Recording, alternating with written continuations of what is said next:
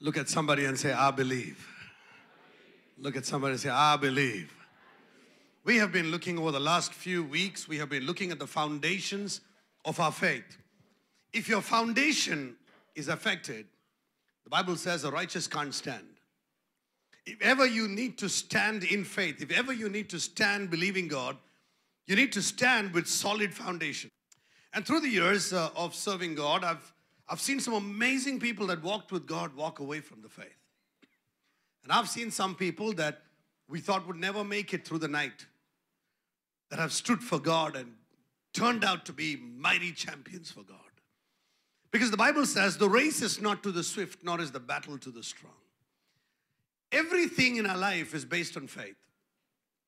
Over the last uh, few weeks, we looked at right uh, repentance from dead works, and then after that, we looked at this whole concept of faith towards God as we've been looking through the foundations of God's Word.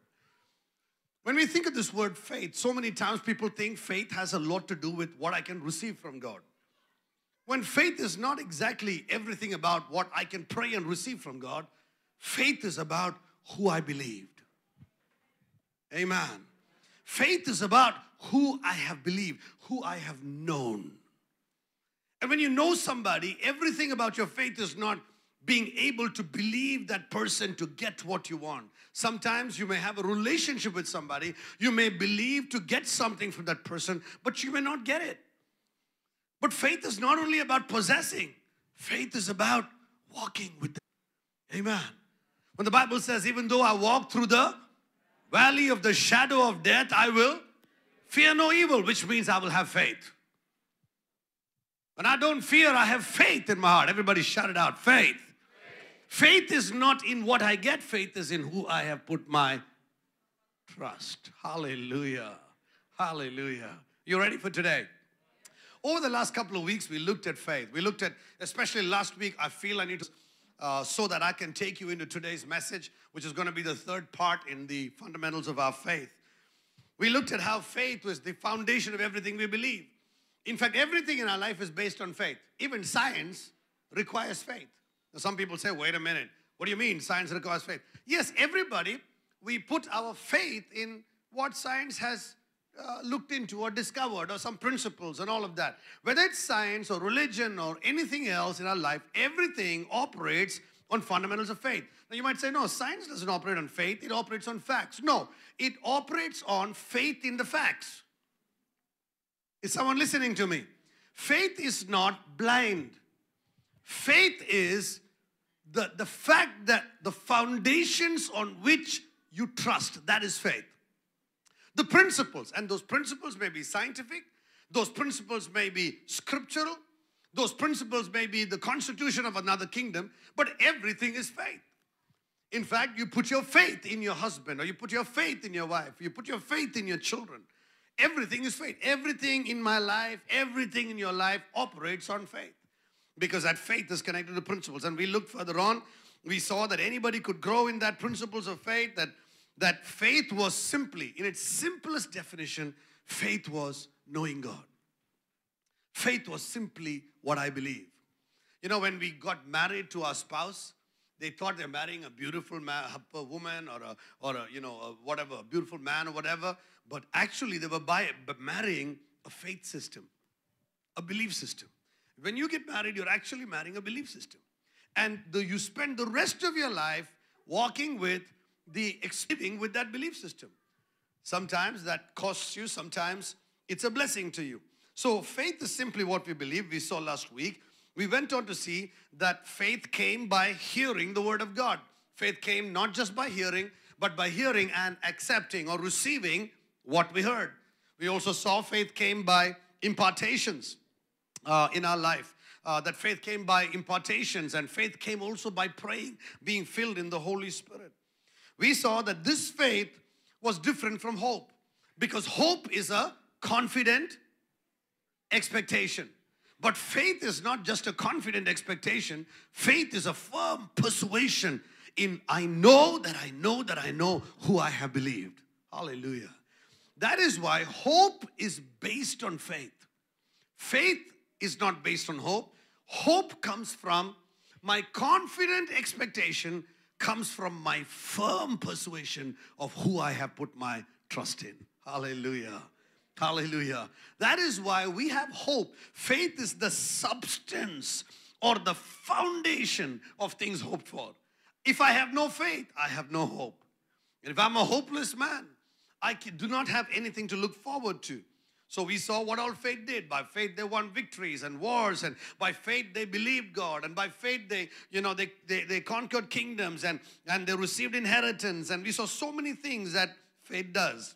We saw how faith comes into somebody's life, and unbelief comes because of ignorance of a faith in.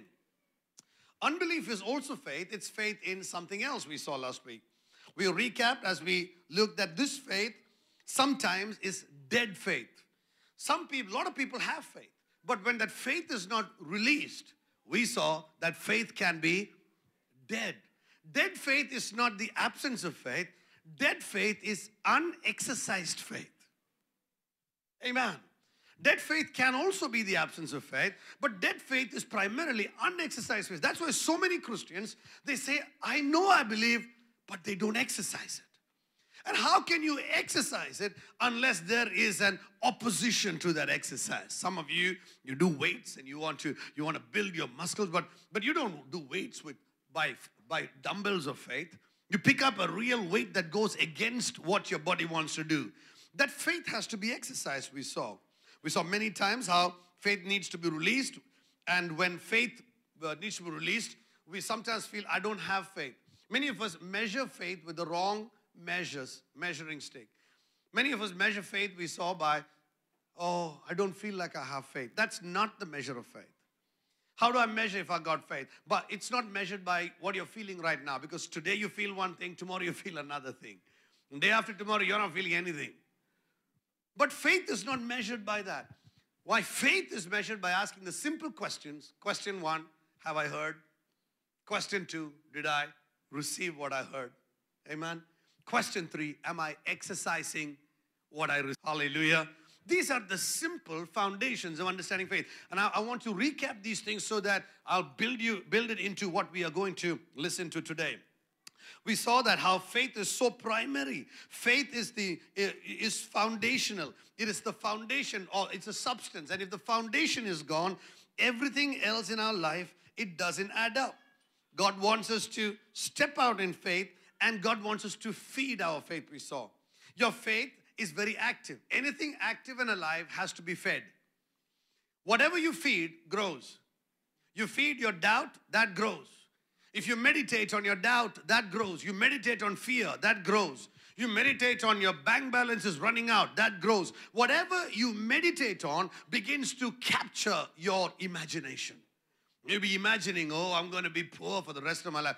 I love the mindset some of these billionaires, you know, they have many billionaires are supposed to have gone through bank.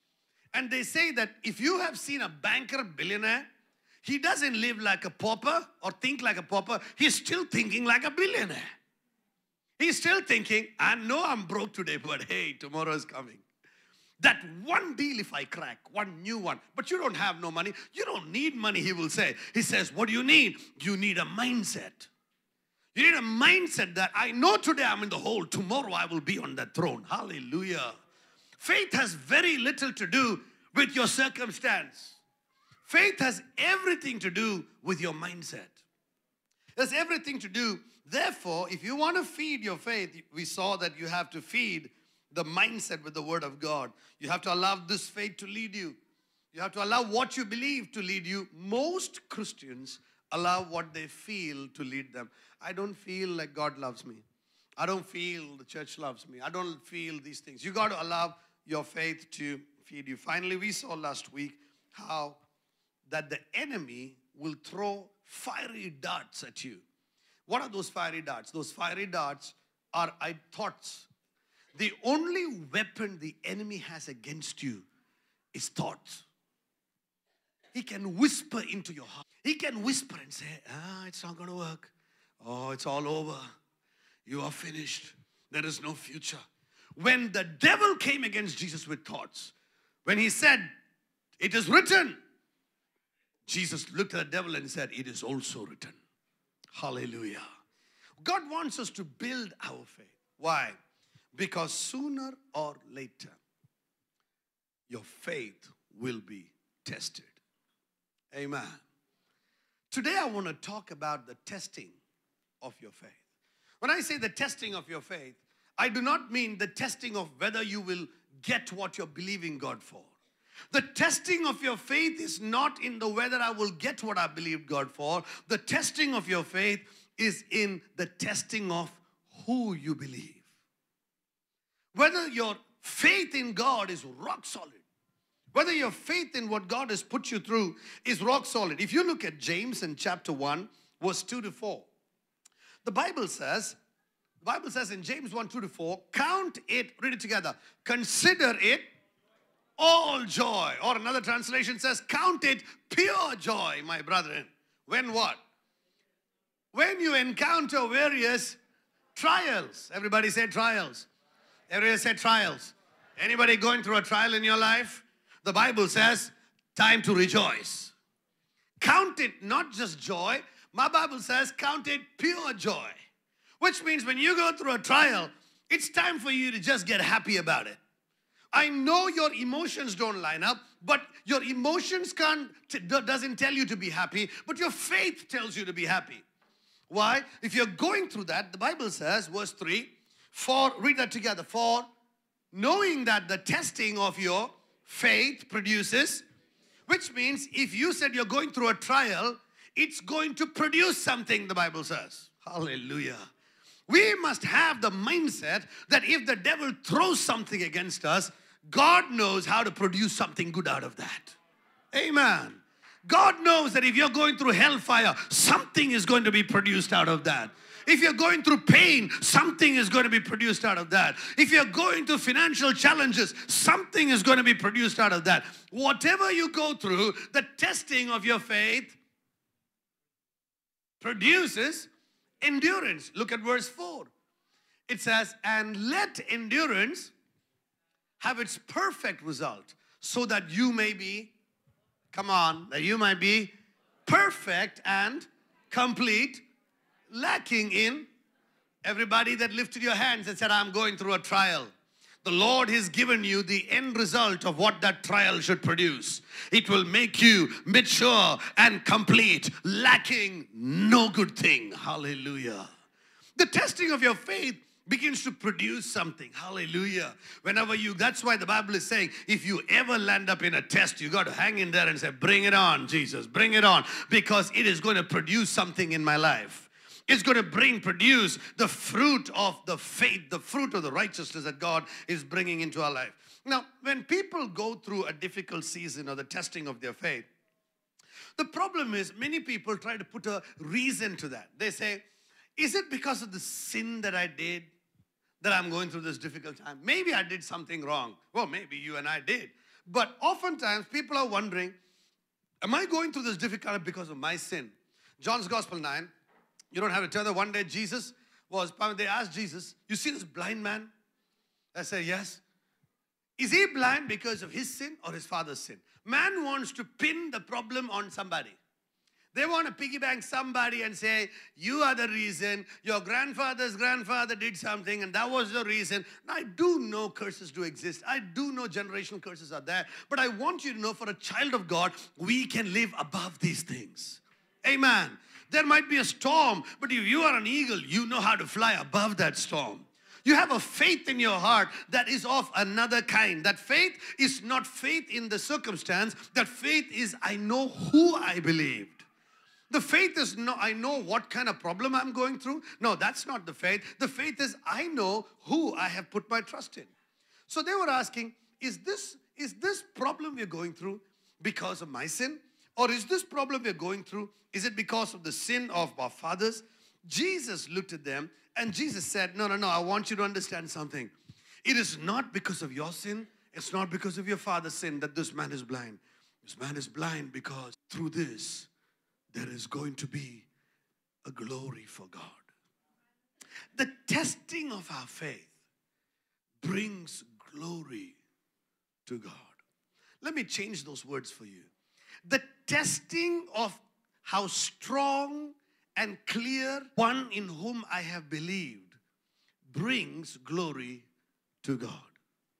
God wants to test who we have put our faith in.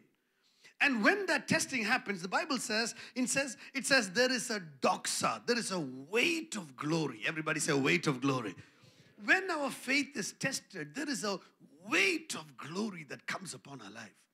There is a weight of glory, the true. Why? Because this testing, when we are tested, it reveals not whether God is true, it reveals who we are. Oh, come on now. Oh, you didn't like that one, I know. Uh, ouch, Pastor, that hurt. Faith doesn't prove anything about God, whether God can be trusted or not. Faith really proves what we have believed in. When I say what we have believed in, the question is how much I have heard the principles of God, how much I have received the principles of God, and how much I have exercised the principles of God. I didn't allow it to be dead faith. Everybody say heard, received, and exercised. Say it again heard, received, and exercised. So when we say, Do I have faith? The question is not whether God came through or not. The question is, Did I hear? Did I receive it? And did I exercise it? Now, some people think if I exercise it, then God will give me what I ask. No, listen to me. The Bible does, there is no such thing. The Bible says, I know that through faith you can possess, but faith is not about possession. Faith is much greater. Faith is saying, I know whom I have believed. For in all things that we are more than conquerors, it actually reveals our nature. What else does faith, what does it, what else does testing do? Some people think testing is because of demonic activity in our life. Or because the devil is causing all of that. Now listen, make no mistake, demonic activity is real. Satan wants to attack us. The Bible says he sends fiery darts against you. He plans schemes against you. He wants to destroy your life and your family and all of that. Satan wants to do it. But I want you to know everything in your life and my life is not because of the devil. In fact, I think we have we have made him responsible for more things than than he's actually responsible. I shared the story in the morning service about you know one day uh, this, uh, there was a man who was laying down by a well. You know these wells we have in the countryside without a wall. A well is dug and there's no wall around it. And so this guy was walking by when, then, uh, he was, when this guy was sleeping over there. And I presume he was a Malayali guy. All right, you know, Kerala guy. And this guy was sleeping over there. His name was Chaco. And while this, while Satan was passing by, Chaco was lying down just next to the well. Satan looked at it. Satan got upset. Said, he goes to Chaco and says, Excuse me, Chaco can you please lie a little far away? Because by mistake, if you fall in the well, they will all say, I pushed you in. I didn't have anything to do with this. Trust me. You know, we want to we want to hitch everything on the devil's back, even though the devil is responsible for the fallen world. But not everything or every testing in our life is from the devil. Some of the challenges you go through and I go through in our life is because we opened our big mouth If we had just kept our mouth shut, we wouldn't have gone through that challenge. I don't know why they're all against me. Because you opened your mouth. You know, that there are times in our life we have to be silent. When we are supposed to speak out in faith, we are silent, full of unbelief. and when we are supposed to be silent and hold our faith, that time we speak up, I don't know why God is doing this to me. And we attribute either to God or to the devil every challenge that we're going on in our life. If you look in the life of Joseph, in Genesis chapter 37, there was this person called Joseph, and his life was going through hellfire. What was his problem about? His problem was about a dream that he had. Everybody said dream. See, Joseph's father loved him. Father showed him favor. Say favor. Now, your faith brings you favor. Joseph's father, Jacob, had favor towards him, and his other brothers didn't like him. Now, the problem was Joseph wasn't the problem, God's favor was the problem. Every time we think a problem came to our life, you say, Oh, my business is going through a big problem. I need millions of rupees to pay off at this point. You know why you are at this place where you need millions of rupees? Because there was favor upon your life to have grown into that kind of a business. Some people say, Pastor, My people in my family, we're all they're all fighting over the property. Tell my brothers to give me my property. Then they say, I'm having so much problem in my family. Hey, wait a minute. You have problem in your family because God showed you favor that you are born in a family with some property. Imagine if you had you were born in a home with no property, you'd have no problems.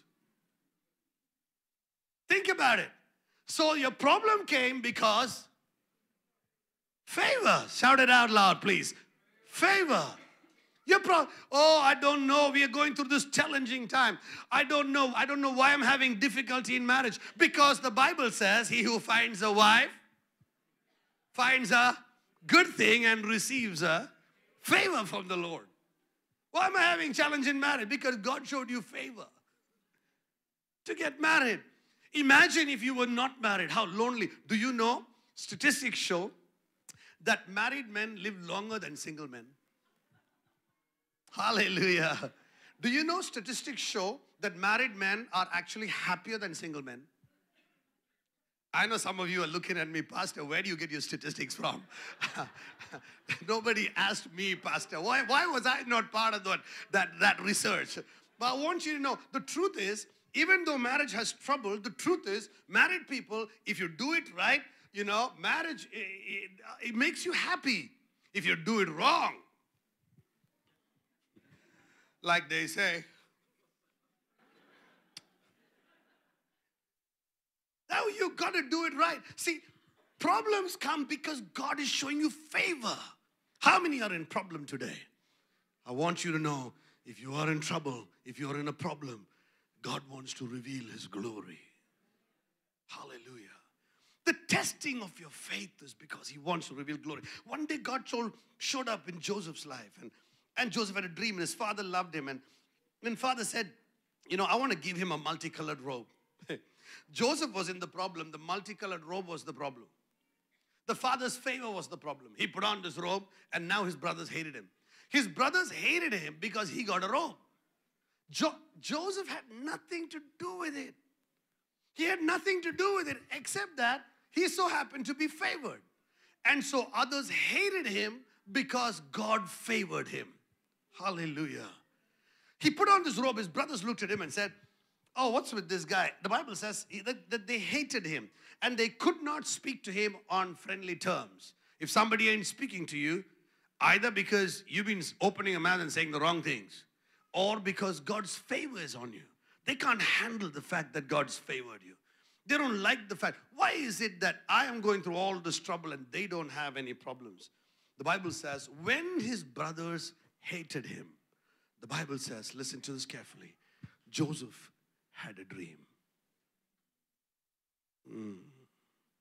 When you go through challenging times, when people hate you, they don't like you, they're fighting you, they're talking all kinds of lies about you, they're speaking evil, they're say, slandering you, that is the time for you to have a dream.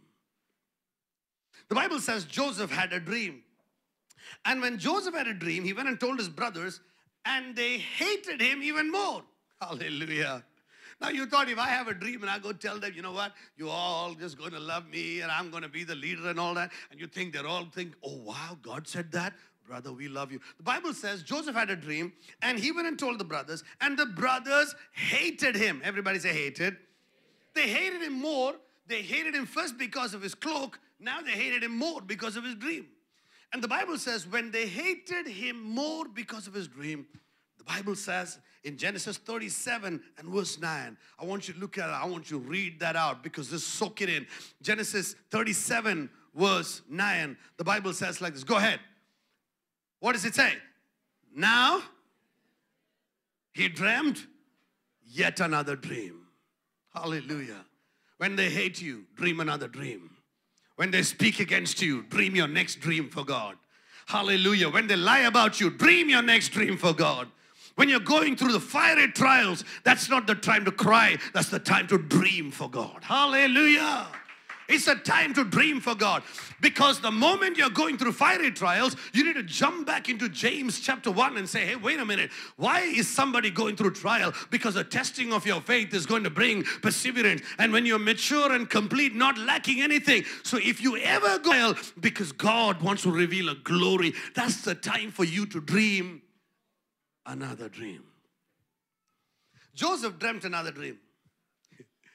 when he dreamt another dream, they picked him up and they sold him to the Egyptians. but when that dream happened, you thought, with my next dream, you just see what God is going to do. God allowed him to get picked up and sold to the Egyptians.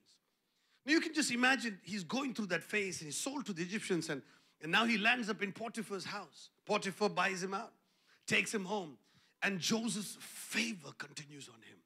See, the problem is many times people think that if I have being rep, my reputation is being destroyed, I have lost everything. That's not true. You haven't lost your faith.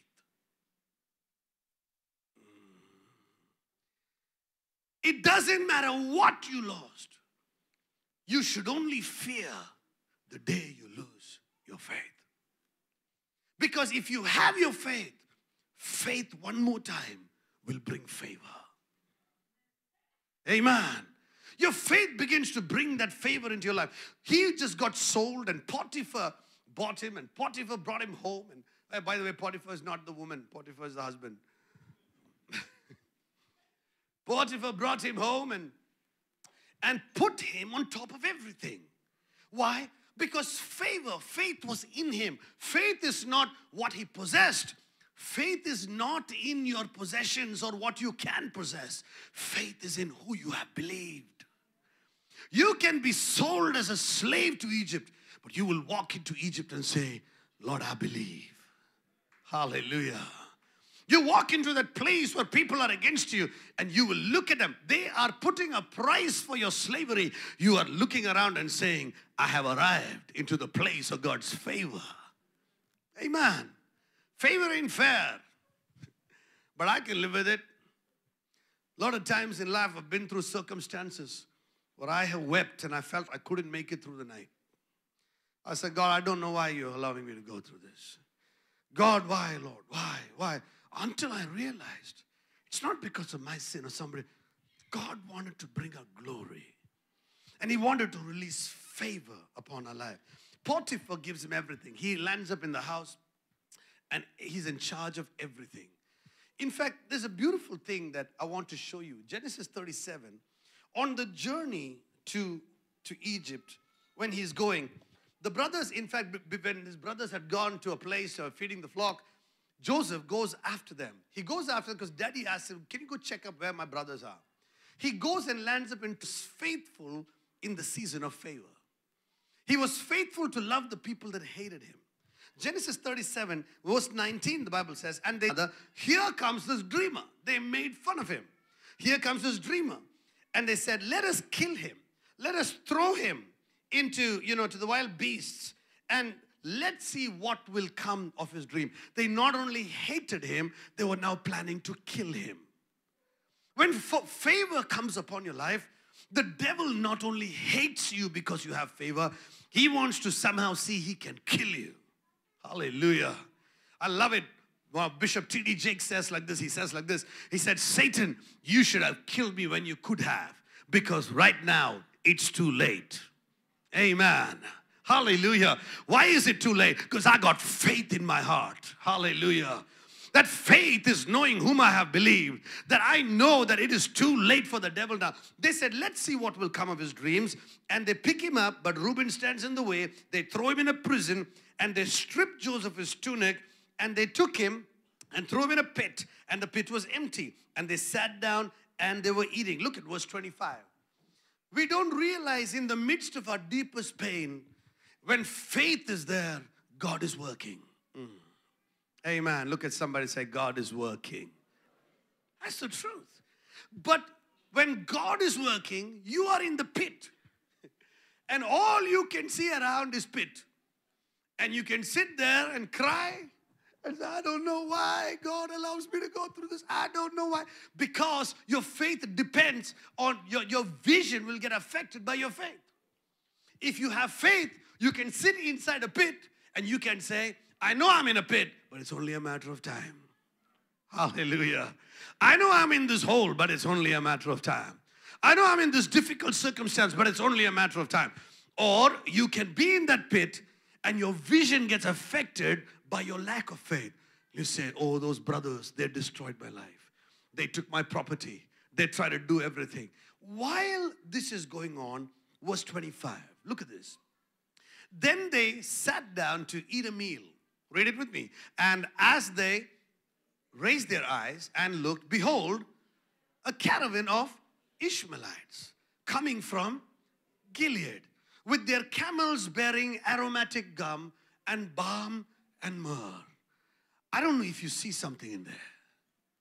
A bunch of Ishmaelites carrying the balm of Gilead. Oh, come on now. Hallelujah. Who's the balm of Gilead? Come on, who's the balm of Gilead? They did not know that when they put a price on him, on Joseph, who's a type of Jesus, they put a price on him and sold him to the Ishmaelites, to the Egyptians. They did not know they were sending him. They thought they were selling him away, but they did not know in the midst of his slavery, they were sending Jesus with him. Come on now. You think you're alone. You think you're sold to the Ishmaelites, but God says, when you walk through the waters, I will be with you. You walk through the fire, it shall not it shall not burn you, it shall not scorch you. Many times we look at the fire and the water and we say, God, where are you? He's right there. He's right there. Because when you look in the Bible, the way the Bible says, and he took them, the Ishmaelites, bearing aromatic gum and balm and myrrh. If you look, I have no time to take you through the meanings of those words. There are a lot of prophetic significance in those words. In myrrh, myrrh is actually prophetic prayer. Balm is the healing of God. He, he literally took Joseph with the balm of Gilead, leading him as a prophetic man, seeing that as he was going, that God had planned something greater in that situation. He goes out there and he takes him out and he goes there and they sell him to the Ishmaelites. And he lands up over there. Potiphar picks him up and Potiphar goes back uh, and takes him home. At his home, God lifts him up. God lifts him up in such a way that now only Potiphar's wife was there between Potiphar, uh, Joseph and everything else that Potiphar owned. In Genesis chapter 39, I want you to look at verse 2. He is in slavery, but look what God calls him. Come on, read it together. And the Lord was with Joseph he became what? Since when do slaves are called successes? Mm. The Bible says he was in slavery, but God was with him. Success is not what you see on the outside. Success is who you have with you. Amen. He was a slave. He, he had nothing of himself. He was just slaving for somebody else and God calls him. That's my success story. Why? How did Joseph become a success? Because God is saying, Come on, Gabriel, so far so good. This plan is on track. Joseph is in the right place. And he was in the house of his master, the Egyptian. And the Bible says Joseph's uh, master's wife, Potiphar, desired him. And he looked at, she looked at her and took him in the room and said, I want to sleep with you. And, and Potiphar's wife, you know, was trying to hurt him. And Joseph said, No, how can I do this? He said, I cannot do this. I cannot allow anything to come between me and my master. And his wife takes a hold of him and he leaves his tunic behind and runs out of the room. And she slanders him and says, This man has cheated me and he tried to violate me. They grab him and pick him up. And the Bible says they put him in prison. Everybody say prison. See, the problem is we think prison is a place of failure. But prison was Joseph's place of positioning. Amen. Prison was Joseph's place of positioning. Why? This will blow your mind. Some of you haven't seen this. The Bible says Joseph was picked up and look and what God does. Look chapter 40. Uh, in fact, no, just before that, he look at verse um, in, in 39, and the Bible says in verse 21, but the Lord was with 20, verse 20, 37, 20, 20. Read that. So Joseph's master took him and put him in jail. Which jail? The place where the king's prisoners were confined, and he was there in that jail. Now, what the Lord did is he took Joseph and put him in the place in the prison where the king's prisoners were. Of the, in fact, it says the Lord was with Joseph, extended kindness to him, and gave him favor in the sight of chief jailer. Look at that. Everywhere he went, he found favor. In verse 4 of 39, the Bible says, look at this, look at this. Verse 4, it says, read it. So Joseph found favor. Amen. 21, what does it say? Verse 21. It says, But the Lord was with Joseph and gave him favor. Everywhere Joseph went, all he had was faith. But if you got faith, you have favor. That God is with you. He stands there in that favor. And the chief jailer committed everything in Joseph's charge, all the prisoners were in jail, so that whatever was done there, he was responsible for it. Now, this is a very interesting situation because verse chapter 40 and verse 4, or verse, in fact, I want to read from verse 2 onwards. Now, Pharaoh was furious with two officials, and the chief cupbearer and the chief baker. You know the story, don't you?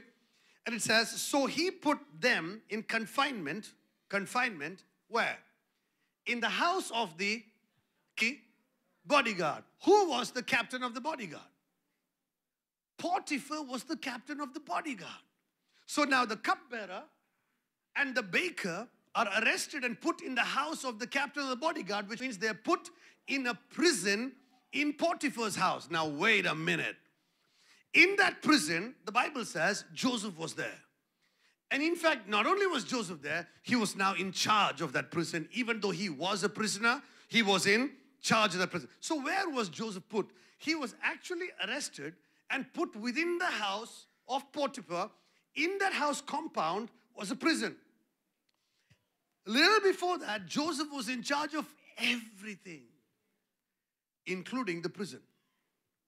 And Joseph was put in the same prison which he was in charge of. Mm, sometimes, when we go through situations, we think in our life, you know what, I've been in charge of that.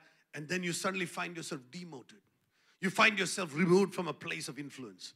You find yourself people slandering you, putting you down. And the prison that you are in charge of, now you are a prisoner in that prison. And God lifts him up. The jailer of that prison, do you realize that little while ago, that jailer used to report to Joseph? Because everything Potiphar took care of was under Joseph, including the prison. Now, the jailer who reported to Joseph has now arrested Joseph and put Joseph in prison. And the Bible says Joseph found favor.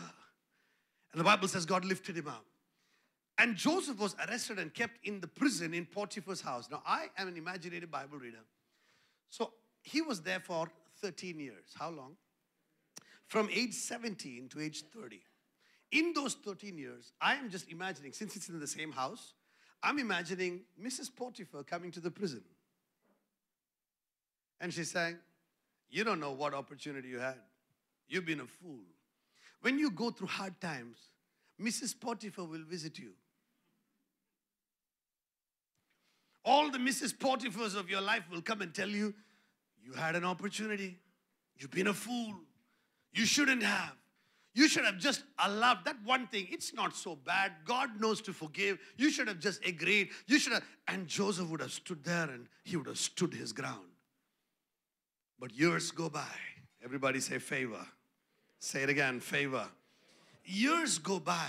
If you lose everything and you have your faith, you cannot lose your favor with God.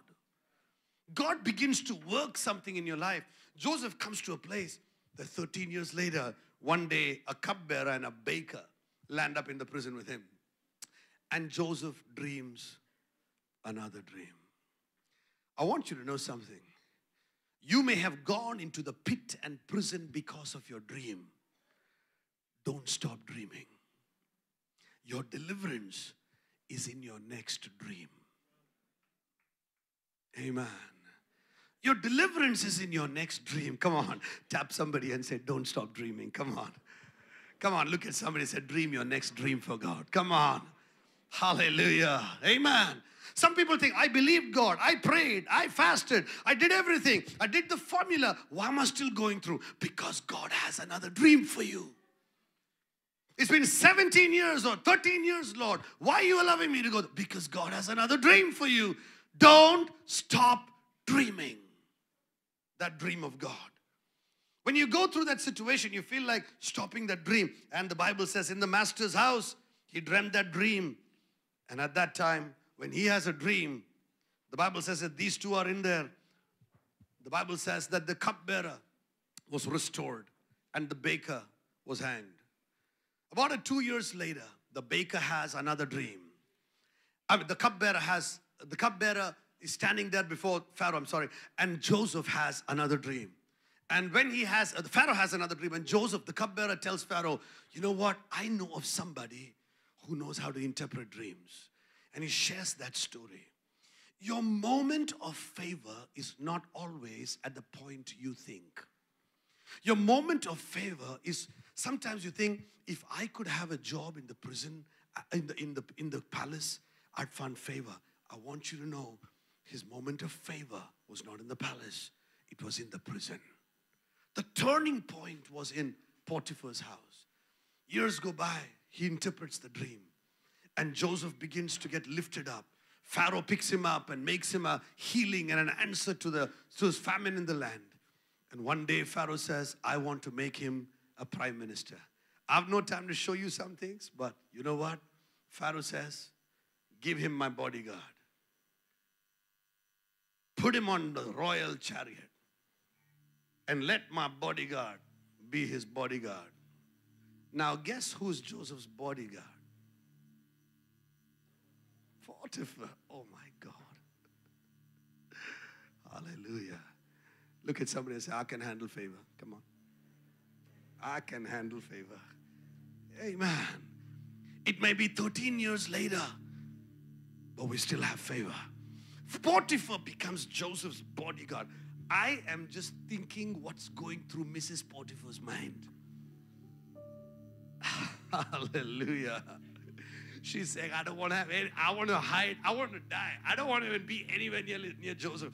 Joseph was in this situation. Your faith is only as strong as the test it goes through. It may be 13 years that you're going through it, but your faith, it, it is the prerequisite of God trusting you. Amen. Everybody say trust. Do you know that God needs to test you before He trusts you? Some people say, no, no, no, God trusts everybody. No, that's not true. God doesn't trust everybody. God believes in everybody. But He trusts those He's tested. God believes in you. God believes you have a great future.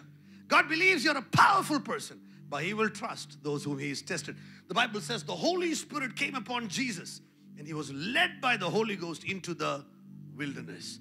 If you are in a place where you are led by the Holy Ghost to go into the wilderness, I want you to know God did not even test, did not trust Jesus without testing him. The Holy Ghost came on him and he sent him for testing. Mm. If God tested Jesus, come on now, stop asking, why are you doing this to me, Lord? Because you, God wants you to be a great deliverer. Look at somebody and say, I'm a deliverer. Come on. Hallelujah. Ah, say it like you believe it. I'm a deliverer.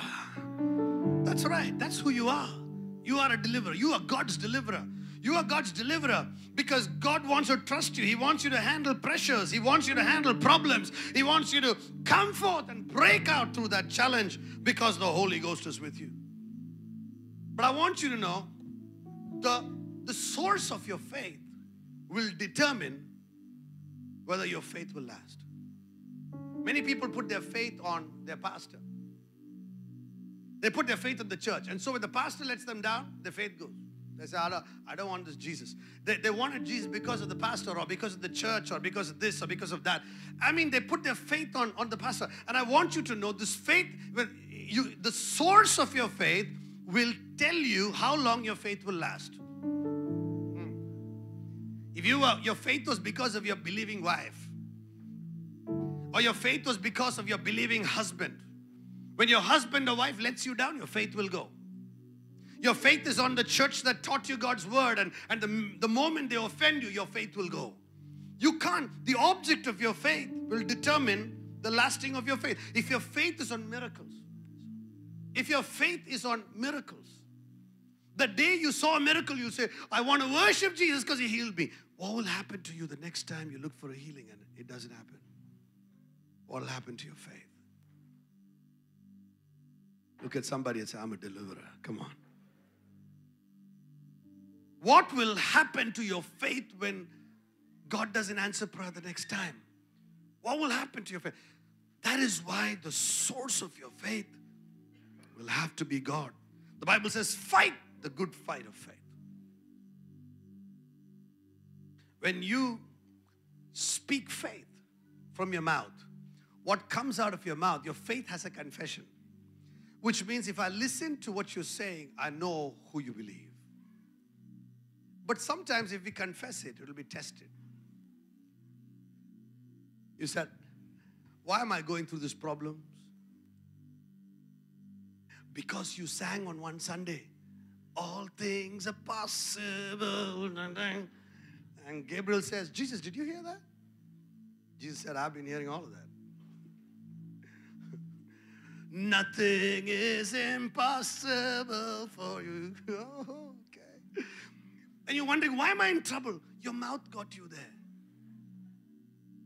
Because if you say it, God will test it.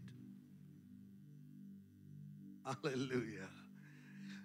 God doesn't. Now, some of you think, but if that's the case, I'm not going to say it. I am not going to say one statement of faith anymore. If you don't say it, the Bible says it will become dead faith, unexercised faith.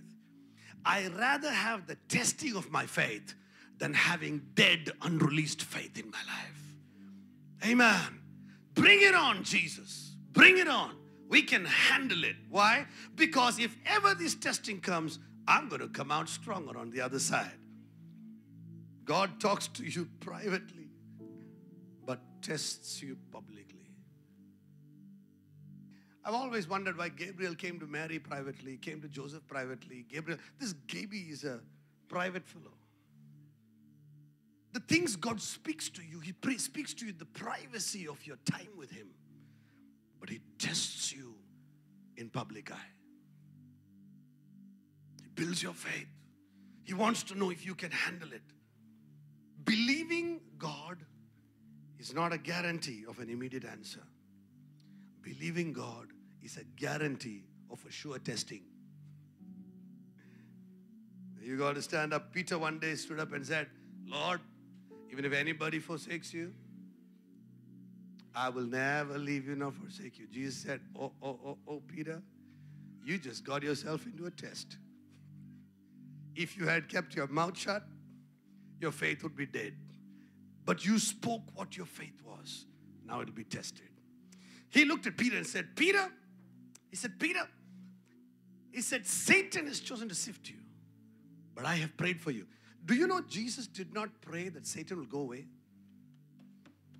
In our in our part of the world, we pray, God, I bind that devil, take that devil out of the situation. No, no, devil is a key player in your faith. If you take it out, there is no faith. What about the things he's throwing at you? The pressures that you're building in your home, the financial challenges, the, the things that your family has spoken against you. What about the lack of finances? And what about the problems and the and, and, and all the all the all the trouble that came with the people that came into your life? That is an essential part of your faith.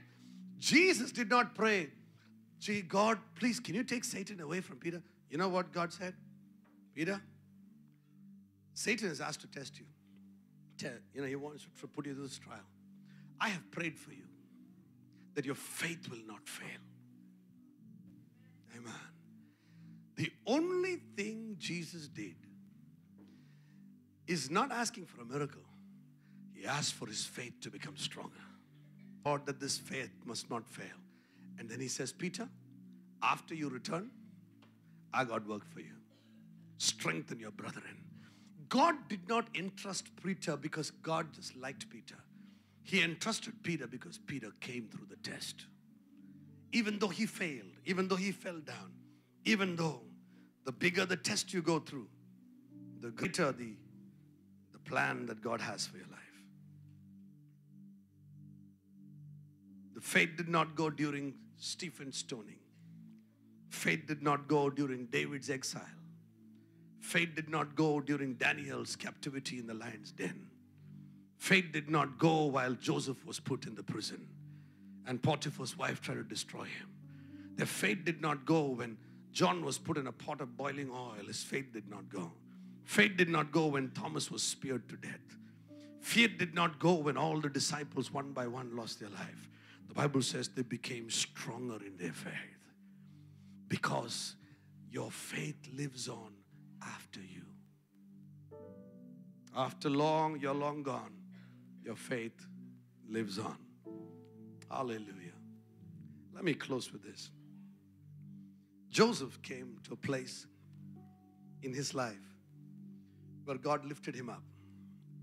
And the Bible says he became the number two in all of his Egypt. And then one day his brothers came for food. By now, favor was on him. And God lifted him up and he looked at the brothers and he said something like this. He said, What, what, what you intended for evil, you, you fellows.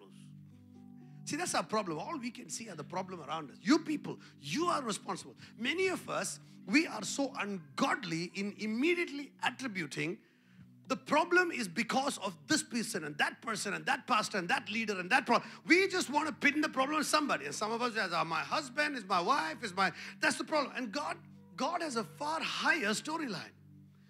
Joseph says, What you intended for evil, God turned it around for good. I've been in church long enough to see testimonies. You know, for many years I was part of a church where every Sunday it'll open up for testimonies. People will come up front and say, I was going through difficult times, and those believers, they all tried to trouble me, but God, my God, they cried, my God, He came for me. Even though many of you were not there for me in my deepest problem, my God. And they're crying, and then half of us are crying with them. what a faithful God. What a faithful God. And Joseph's all Joseph could see was how his brothers he said, You fellows, what you planned for evil, God, God, God, God, God, God. But God had another take. You know what was God's take? Psalm 105, verse 16 and 17.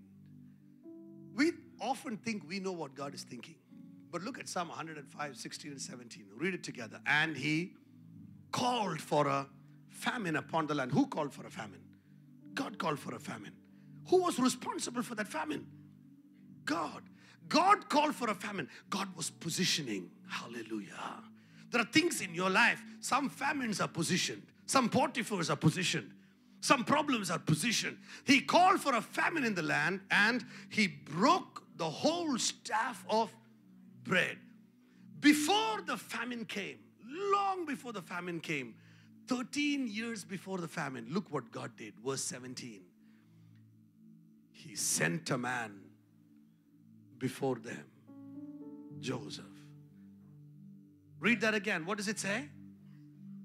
He sent a man. Joseph said, You brothers, you send me here. God said, I sent you there. Many times we say, Jesus, hallelujah. Jesus, only you were there when all these fellows. Jesus is saying, Gaby, let him keep crying. He doesn't know it's he doesn't know it's us. Hallelujah. God sent a man ahead of his brothers. Amen. You know why you've gone through the trouble? God sent you so that there can be great glory revealed. Joseph's life became a revelation of God's glory. When you're going through your fire today, when you're going through your problem, you're going through your persecution, I want you to come through that fire. Not because of God's deliverance, but because of who you have believed. You, when you come out of that fire or beaten up and fought and staggering through that fire, you come out and you stand before them and say, I still believe. Amen. Still believe. Come on, look at somebody and say that. I still believe. I still believe. Amen. I still believe. Faith is not what you, faith is who you have put your trust in. And He who you have believed in is faithful. Father, we want to thank you. Hallelujah. Lord, I believe. For I know the one whom I have believed. Hallelujah. Father, we want to thank you for favor. Go ahead, open your mouth. Thank God for favor. Or you may be in a position of a fiery trial. You're there because of favor today. Kola shanda. Oh, Shande. Begin to open your mouth and thank God for that. Let your faith manifest itself. Let there be a confession of your faith today. Let there be a releasing of your faith today. Let there be a manifesting of your faith today. Rahanman Jarakala. You're standing there and saying, God, even though I walk through the valley of the shadow of death, I will fear no evil because you are with me. Hallelujah. Oh, there's going to be a manifestation of our faith. Father, thank you, thank you, thank you, thank you. Thank you that there is a church full of deliverers here today, this morning. I thank you. We are taking our eyes off people. We are taking the eyes of blaming people. We are taking the eyes of accusing people. We are not going to do that. We are going to stand there and say, The testing of my faith is bringing perseverance. And when it is mature and complete, I will lack nothing. My leaders are not responsible. My enemies are not responsible. The financial markets are not responsible. My situations are not responsible. God is responsible for my faith. Father, I thank you today. You are taking responsibility. Hallelujah. And I want to thank you, Jesus, that God sent Joseph ahead of his brothers so that there can be a mighty deliverance in Israel. I want to pray for the people whose faith is being tested today. And it's our prayer.